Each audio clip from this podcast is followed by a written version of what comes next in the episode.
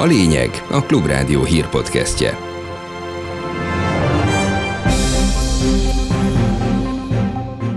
Jó hírt kaptak a bankok, de kevésbé vannak jó napjai a forintnak. Az elemző szerint azért dráma egyelőre nem lesz a piacon. Drámai forint összeomlásra nem kell emiatt számítani, kicsit visszatérhetünk talán ebbe a 380 körüli árfolyamsávba letett a kormány az önkormányzati tulajdonban lévő szakrendelők államosításáról. Ezt én önkormányzati szövetségelnökként sikernek értékelem, hiszen nem támogattuk a rendelőintézetek államosítását. Új rozslővezeti akciótervel állt elő a fővárosban a kormány. A kerületek örülnek is, meg nem is, mint mondják, jogok jönnek, jogok mennek, akár egy tolvonással. Ha valamilyen építési szabályzatunknak nem felelnek meg, vagy nem felelne meg a beruházás, akkor azt is egy tolvonás vonással. Esernyők és kabátok irány a szekrény, szinte nyáriasra fordul végre az időjárás.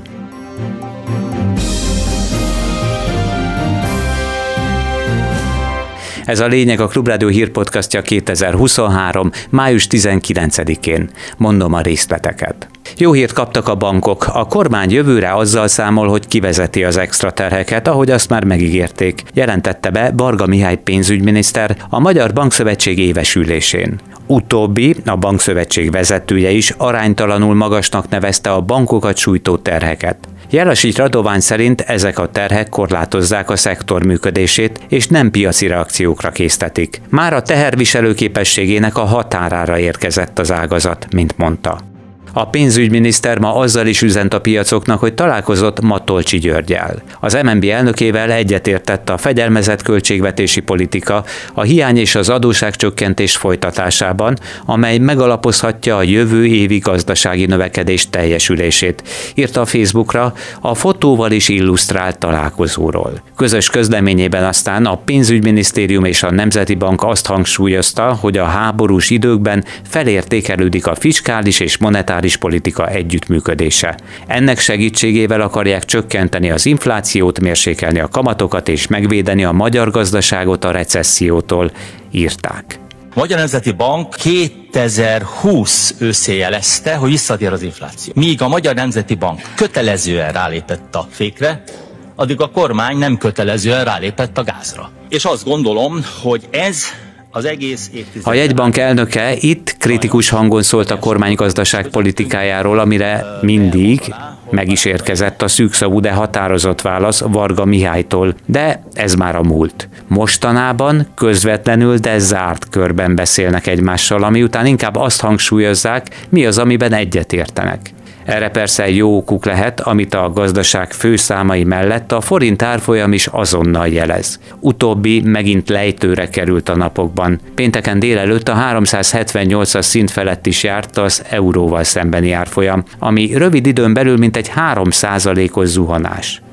A dollár erősödése a tengeren túli kamatemelési várakozások, a hazai kamatcsökkentés beígért megindítása és technikai korrekció is állhat a jelentős forintgyengülés hátterében, értelmezte a fejleményeket a Klubrádiónak Beke Károly, a portfólió elemzője. Elsősorban a dollár árfolyamára lehet érdemes figyelni, és aztán az MNB keddi döntése függvényében dőlhet el a forint sorsa is. Nem azt mondom, hogy soha nem lesz ennél erősebb a forint, mint amilyen volt a hét első felében, de most egy időre szerintem ezt a 370-es szintet talán elfelejthetjük. És hogyha a jegybank a várakozások szerint lép, mi várható? Ha valóban bekövetkezik a kamatcsökkentés, akkor az elvileg negatív a forint szempontjából, hiszen ugye csökken a kamat előnyünk a régióhoz és a többi országhoz képest is, de még így is messze a magyar kamat lesz a legmagasabb, tehát azt gondolom, hogy azért drámai forint összeomlásra nem kell emiatt számítani, kicsit visszatérhetünk talán ebbe a 380 körüli. Diamonds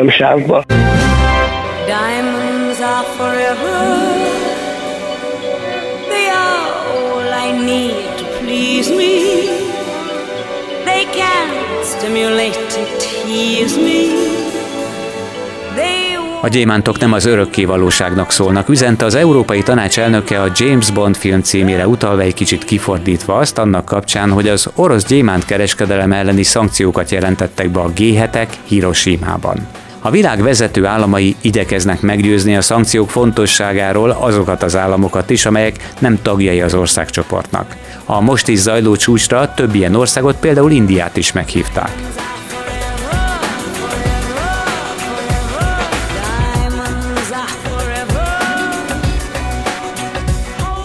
Kiebben közben megerősítették, hogy Volodymyr Zelenszky Hiroshima-ba utazik a G7 csúcsra.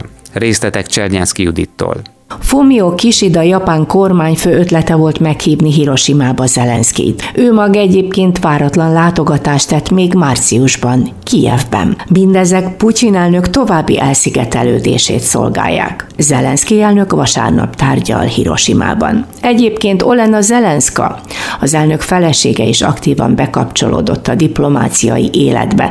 Kedden a dél-koreai elnökkel találkozott. Eközben pedig Mitri Kuleba külügyminiszter folyamatosan egyeztet a kínai kormány megbízottjával, aki közvetítőként igyekszik eljárni és propagálni a kínai béketervet. Noha Kína, tegyük hozzá, egyelőre Moszkva iránti elköteleződését jelezte, miután Xi Jinping a Krembe is ellátogatott nemrég.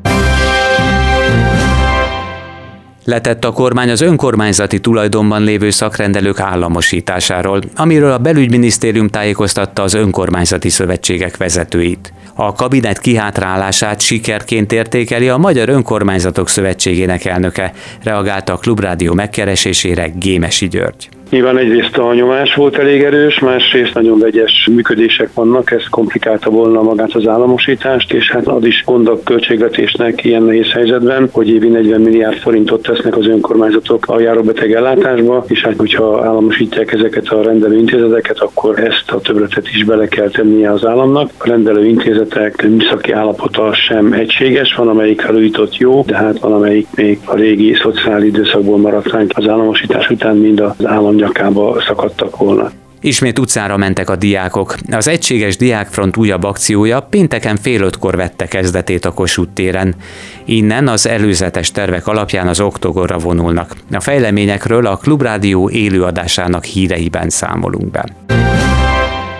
Új rozsdaövezeti akciótervet jelölt ki a kormány Budapesten. A területeken egyszerűsödik az építési engedély megszerzése. A 11. kerület polgármestere László Imre szerint új Buda már nem bír el egy újabb 800 lakásos beruházást és ennyi új beköltözőt. Úgy látja a kormány kizárólag a beruházások érdekeit szolgálja a lakosságé helyett. Ferencváros is az érintett kerületek között van. Baranyi Krisztina polgármester üdvözli a rozsdaövezet beépítését, fejlesztését, de kiemelten fontosnak tartja, hogy megmaradjon a Dunapart rekreációs övezete és funkciója. Hozzátette, nem nyugtatja meg az sem, hogy a kormány közeli vállalkozók érdekében bármilyen szabályt felülírhatnak látva a tulajdonosi kört, ez ugye Jelinek Dániel, Tibor István, magyar építő, gyakorlatilag ha valamilyen építési szabályzatunknak nem felelnek meg, vagy nem felelne meg a beruházás, akkor azt is egy tolvonással elvennék tőlünk ezeket a jogokat. Úgyhogy egyelőre várnánk a terveket, hogy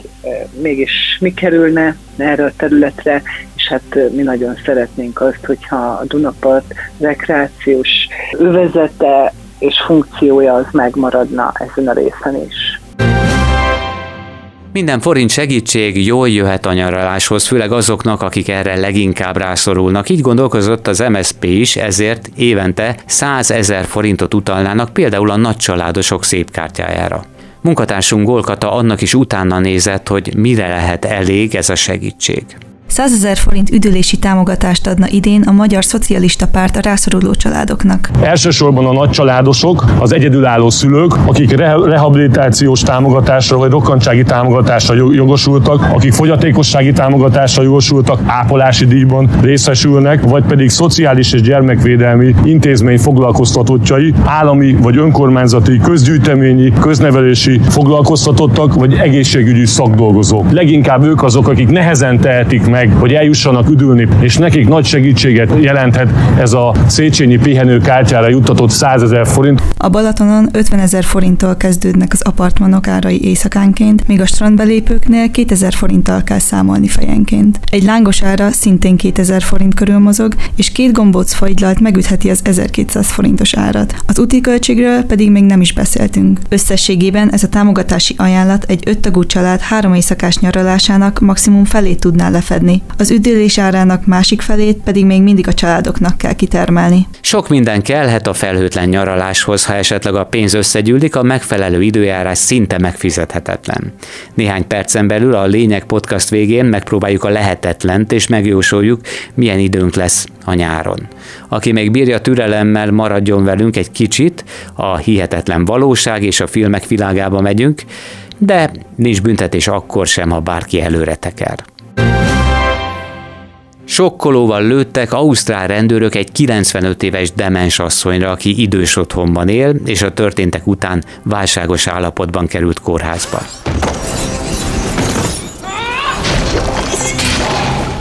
Nem, ne ilyen szituációt képzeljenek el, mint amikor két terminátor csap össze egymással. Elmondom, mi történt.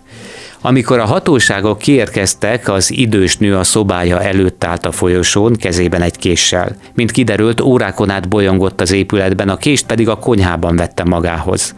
A két intézkedő rendőr perceken belül megpróbálta lelkére beszélni, de a nő a késsel a kezében megindult feléjük. Ekkor előkerült a sokkoló, ettől a 95 éves asszony a földre zuhant és elvesztette az eszméletét. Ezután kórházba vitték. Az incidenst rögzítették a rendőrök testkamerái, de a nyomozás érdekében a rendőrség ezt nem hozza nyilvánosságra. A történtek így is óriási felháborodást váltottak ki. A sokkoló pisztolyt használó rendőrt vizsgálat alá vonták, és egyelőre nem teljesíthet szolgálatot sem.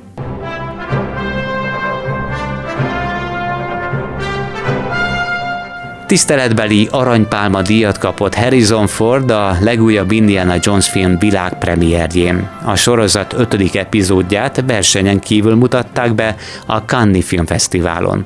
A 80 éves amerikai filmstárt pedig meglepetésként érte az elismerés.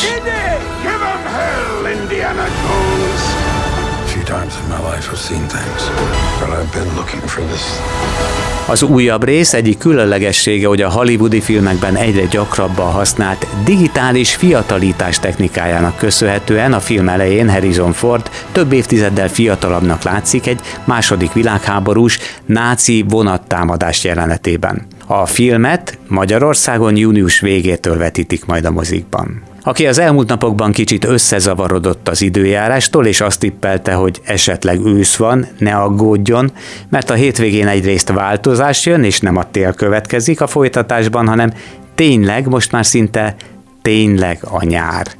De ha nekem esetleg nem hinnék, akkor most a Lényeg Podcast időjárás szakértője Kemény Dani próbálja majd meggyőzni önöket. Szervusz Tamás, bevallom jó érzés nekem újra itt lenni, mert az előző pár alkalommal mindig csak rossz időt tudtam a hallgatóknak ígérni. Na ez most viszont másképp lesz. Kunter Roland az OMS meteorológusa már is mondja a részleteket, aztán a mesterséges intelligencia segítségével kicsit a jövőben nézünk. A következő pár napban egy anticiklon húzódik felénk, és ennek hatására már jóval szárazabb, illetve melegebb levegő várható hazánkban. Mindenképpen erősödik a nappali felmelegedés, ez azt jelenti, hogy a következő napokban, mely jellemzően 25 fok környékén fognak alakulni a maximum értékek, emellett pedig sok-sok napsütés várható, a gomoly felőképződésből pedig inkább csak kevés helyen alakulhatnak ki helyi jellegű záporok, illetve zivatarok, de már egyáltalán nem lesz jellemző az, hogy sok helyen essen az eső. Szóval az történt, hogy gondolkoztunk szerkesztőségileg, hogy milyen jó ötlet lenne megkérdezni mondjuk egy jóst vagy valami horoszkóp zsenit arról, hogy milyen is lesz az idei nyár. De végül úgy láttuk jónak, hogyha már mindenképp olyat akarunk megkérdezni, akinek valójában fogalma sincs a jövőről,